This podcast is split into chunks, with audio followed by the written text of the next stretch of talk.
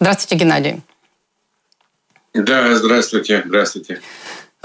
Слышали ли вы об этой истории с эвакуацией Герасимова, которого якобы прислали командовать наступлением на Донбассе? Сегодня журналисты военные российские говорят о том, что его якобы эвакуировали экстренно через Белгород, и будто бы он был ранен там, под Изюмом, куда его отправили командовать. Ну, не уверен, что Герасимова отправили командовать. У меня такое впечатление, что, опасаясь, так сказать, гнева Путина, а там идут серьезные разборки в Кремле в связи с известными событиями, извините, ставлю штатив нормально. Вот, я думаю, что он отправился туда разгребать русский бардак, российский бардак, все то, что там происходит, чтобы понять, что, почему это происходит, когда там армия никуда не движется, ничего не может сделать.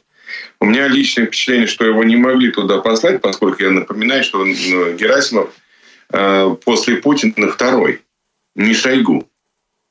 Шойгу второй, когда мирная, как бы так сказать, ситуация, тогда министр обороны вроде как возглавляет всю оборону страны. А когда начинается война, то главный становится начальник генерального штаба.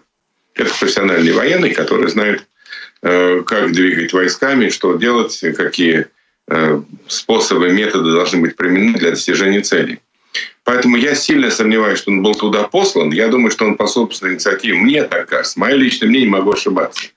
Но я думаю, что он, опасаясь гнева Путина за абсолютные провалы, он понимает, наверное, что главное, так сказать, голова его первой слетит, и главный, и быстрее всех.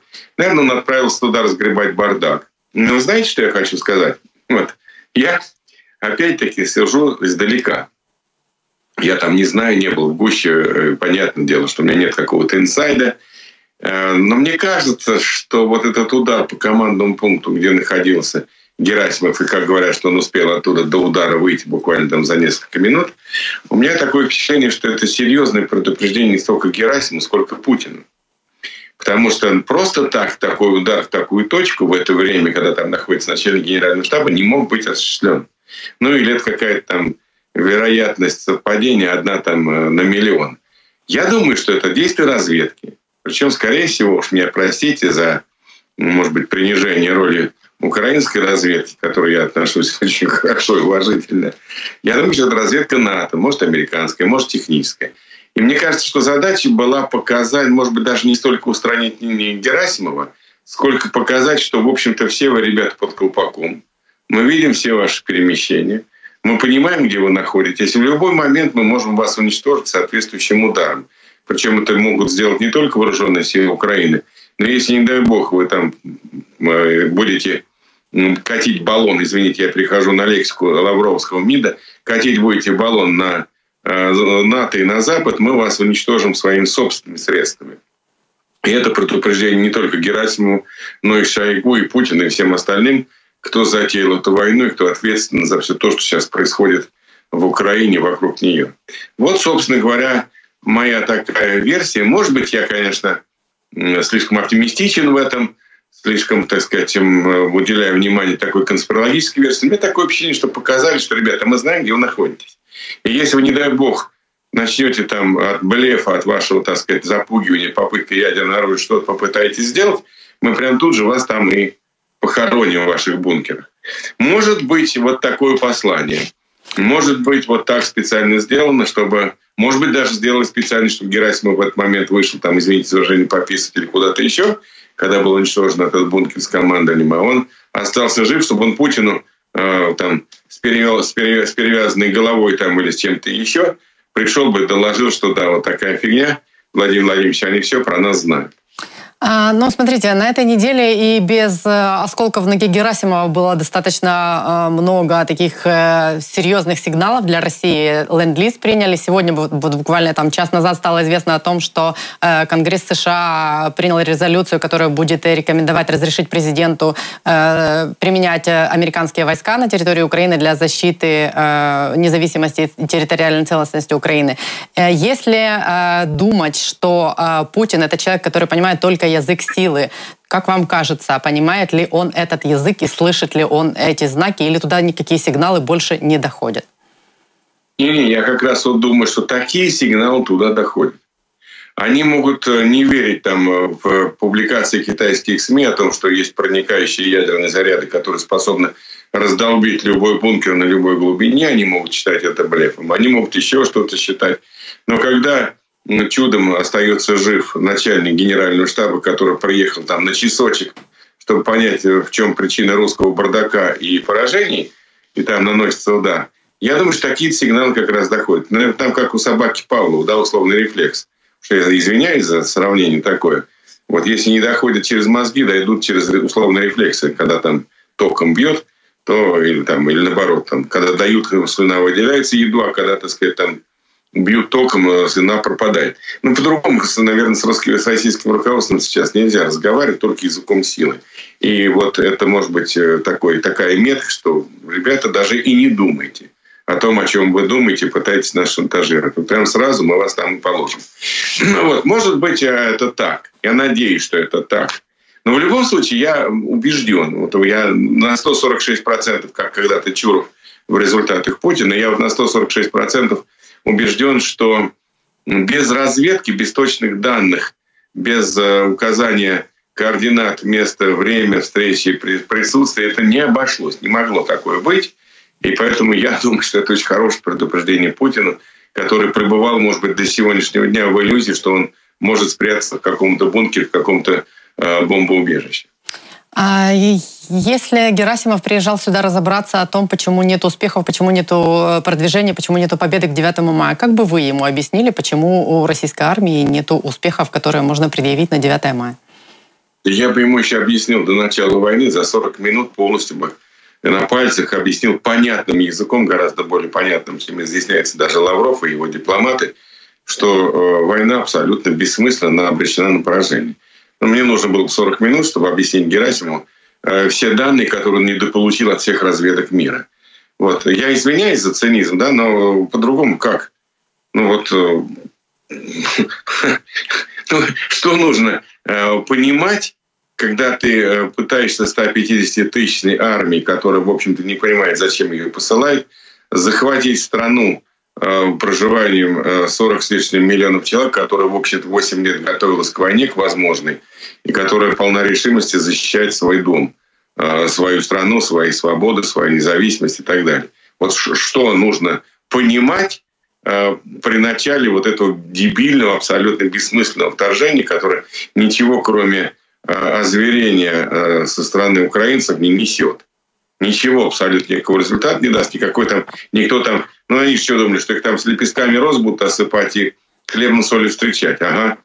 Но надо быть идиотами, чтобы в это верить всерьез.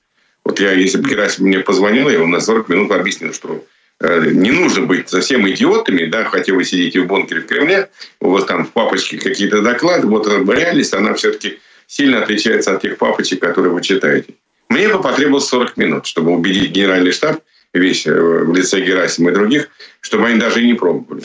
Ну, что еще надо? Ну, может быть, чтобы ему на голову упала бомба. Но тогда некого будет убеждать. Тогда только Путин будет горько сожалеть о том, что на этом месте находился только один Герасимов, а не все остальные генералы, которых он решил зачистить. Но опять-таки, это, извините, это грустная, циничная шутка. Но мне кажется, как раз Герасимов должен был бы нести какую-то персональную ответственность за эти все провалы военные в глазах самого Путина. Я так понимаю, что Герасимов, это же его доктрина Герасимова, которая провалилась полностью, там, где вот это он расписывал, что военные действия — это только там 5-я часть вообще всей любой кампании по захвату там вражеской территории, что должна проводиться вот эта вот строится сетка так называемых агентов Кремля, да, дипломатическое давление, экономическое давление, и вся эта стратегия его провалилась. Мне кажется, что он бы должен был быть сейчас объектом недовольства Путина. Ну, это понятно, что он должен быть объектом недовольства Путина, но я думаю, что намного больше шансов быть объектом недовольства Путина является сам Путин. Ведь это у него была маниакальная идея отомстить Украине, проучить ее, наказать. Вот Путин был одержим этой идеей все эти там 8 долгих лет. И мы понимаем его психоэмоциональное состояние, оно, так сказать, на грани помешательства или уже за гранью помешательства, потому что он был повернут на вопросе Украины, ненависти к Украине, за то, что она пошла в Европу и строит свободу и демократию. Это для него самый сильный раздражитель, самый сильный удар по его режиму, по его власти, по его, значит, если его отстраняют от власти, то он и жизнь теряет. Я так полагаю, что он именно так рассматривает потери своей власти. Поэтому, ну вот, собственно говоря, это Путин сам виноват. Герасимов, конечно, наверное, ему подпевал. Наверное, в части военной, касающейся, говорил, что какие мы офигенно сильные, как наша армия крепка там, что она там одной левой, одной правой, что она очень быстро все сделает. Наверное, он подпевал ему, чтобы не выпустить обоймы. Но там много было идеологов. Там и Ковальчук, там и Патрушев, там и много-много-много других, и Шойгу, конечно. Они все, как бы так сказать, дополняли вот эту иллюзорную картину Путина своими дебильными докладами, дебильной оценкой.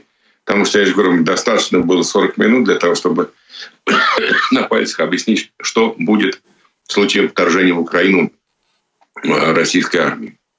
Ну, смотрите, при всем том, что создается впечатление, что на этой неделе произошли такие важные вещи, там, как ленд-лиз, как вот эта угроза про введение американских войск в Украину, да? Враги. Будьте здоровы. Это все складывается в такую картинку, которая с очень большой скоростью приближает конец путинского режима. Тем не менее, эти гопники пока что ведут себя так, как будто бы ничего такого ужасного не происходит, и они продолжают выигрывать. Лавров угрожает Молдове, что если она будет пытаться дальше там заигрывать с НАТО, то ее уничтожат. Там муж Симоньян угрожает Казахстану, что если они отказываются проводить там парад, то плохо будет Казахстану. И британская пресса со ссылкой на свои источники пишет, что 9 мая Путин может объявить вот эту вот общенациональную мобилизацию. То есть они сдаваться вообще, складывается такое впечатление, что не собираются. Не-не-не, вы должны помнить, откуда вышел Путин. Я не про Санкт-Петербург и даже не про юридический факультет Санкт-Петербургского университета. Он вышел из питерской подворотни, из питерского двора. А там действуют правила вот этой шпаны, даже не криминальный мир, это шпана. Ну, хулиганы такие вот, которые там отвязаны. И по этим правилам надо терпеть, даже если ты получаешь по морде. Потому что вот на блефе, на вот так называемой этой политической воле, которая заключается в том, чтобы первым достать нож и полосануть без последствий каких-то особых, вот она вся психология путинская, она укладывается в психологию питерского двора. Он ее не пережил, он не смог этот комплекс неполноценности. Видимо, у него сложное было детство. Вот. И он не смог преодолеть этот комплекс неполноценности, и он его принес с собой, комплекс неполноценности психологии питерского подворотни, в большую политику управления страной. И они сейчас по-пацански терпят. Они сейчас по-пацански не могут дать задний ход, потому что по правилам шпаны после этого там Акела раз промахнулся, его тут же меняют. И он это очень прекрасно ощущает вот, на уровне своего, так сказать, детских, юношеских ощущений. Поэтому они не потому, что не понимают, что им, в общем-то, капец. Они понимают. Но они будут держаться до последнего, а мало ли вдруг что кто-то там дрогнет. В НАТО, в Америке кто-то дрогнет, в Украине кто-то дрогнет, еще что-то, а вдруг поменяется что-то, а вдруг еще что-то произойдет, то, чего там вдруг, а мы вот там надо терпеть. Я поэтому думаю, что они будут блефовать до конца. До конца они будут блефовать. И все, что сейчас миру нужно, и в первую очередь, конечно, Украине, украинскому народу, это военная победа и военное поражение Путина. Вот тогда все встанет на свои места. Как реагируют жители России на то, что война потихоньку переползает на территорию России, что бомбят Белгород, Брянск, Воронеж? Как это на них влияет? Может ли это подогреть действительно те настроения, что если 9 мая кто-то скажет «все, священная война, все под ружье», как на это отреагирует Россия? Я надеюсь, что отреагирует плохо, ведь на самом деле войну-то поддерживают в основном население с психологической травмой холодной войны и 90-х годов.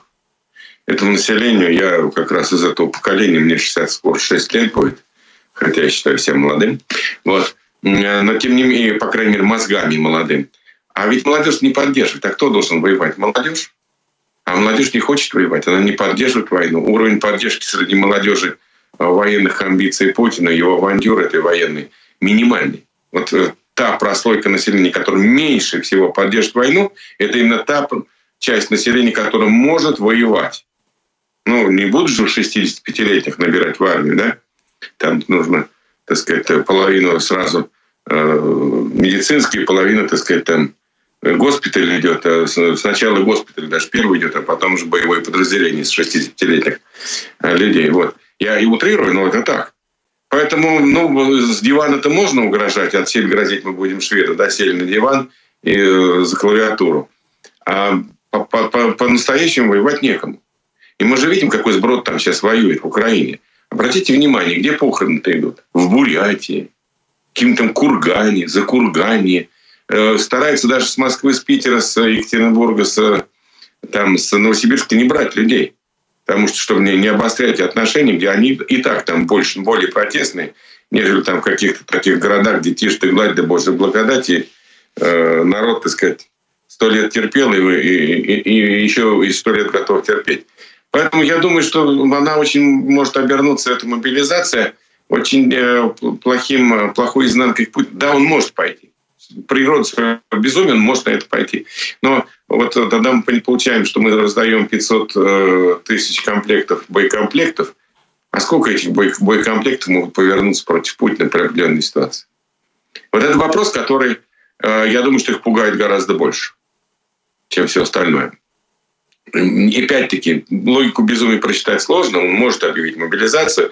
Я тут с британцами согласен, что у него в голове это наверняка есть, и что надо что-то делать, а делать уже нечего, потому что 40 министров, 40 стран объявили Путину фактически войну, по крайней мере, ресурсами. И справиться с этим он не может. Это 70% мирового ВВП против него ополчилось. Поэтому, да, вот ситуация она такая пограничная. И воевать, по большому счету, серьезно, вот укрепить армию, ну, я не верю. Я не верю, что они полмиллиона мобилизуют, а эти полмиллиона пойдут воевать. Не верю. Там половину сдастся, мне кажется, сразу, чтобы не рисковать своей и чужой жизнью. Но это я, может быть, опять-таки, это мое ощущение. Меняется. Я провел 4 своих собственных исследований, не знаю, говорила на вашем канале или нет.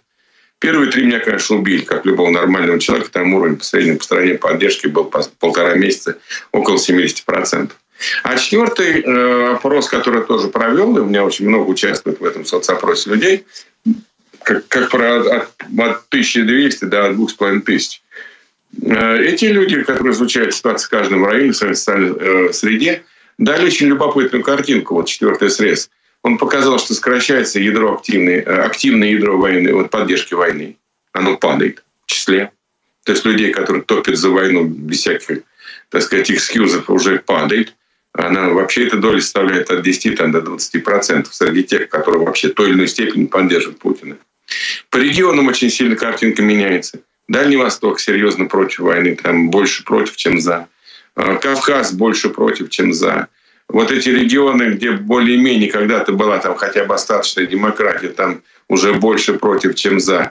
Да, депрессивные регионы, паханаты и прочие, там, да, там действительно уровень поддержки такой вот, дебильно-ватное, так сказать, население доминирует. Но в целом, значит, понятно, что молодежь против, старики за, там больше, по крайней мере, пропорции намного. Но старики ничего не определяют, уж я извиняюсь, так сказать. Вот кроме там пускания пузырей, так сказать, и шамканья полубеззубым ртом. Но вот такая сейчас ситуация. То есть сокращается, и идут изменения общественного сознания. Это я делал где-то неделю назад срез. Надо, наверное, будет попробовать еще раз делать, посмотреть, что вот сейчас изменится вот после всех этих событий, особенно к 9 мая. Ну, посмотрим. Я думаю, что изменения серьезные такие, тектонические изменения общественного сознания в России не за горами. А кто-то считается еще сомнением людей в России? Это влияет на принимаемые решения в Кремле?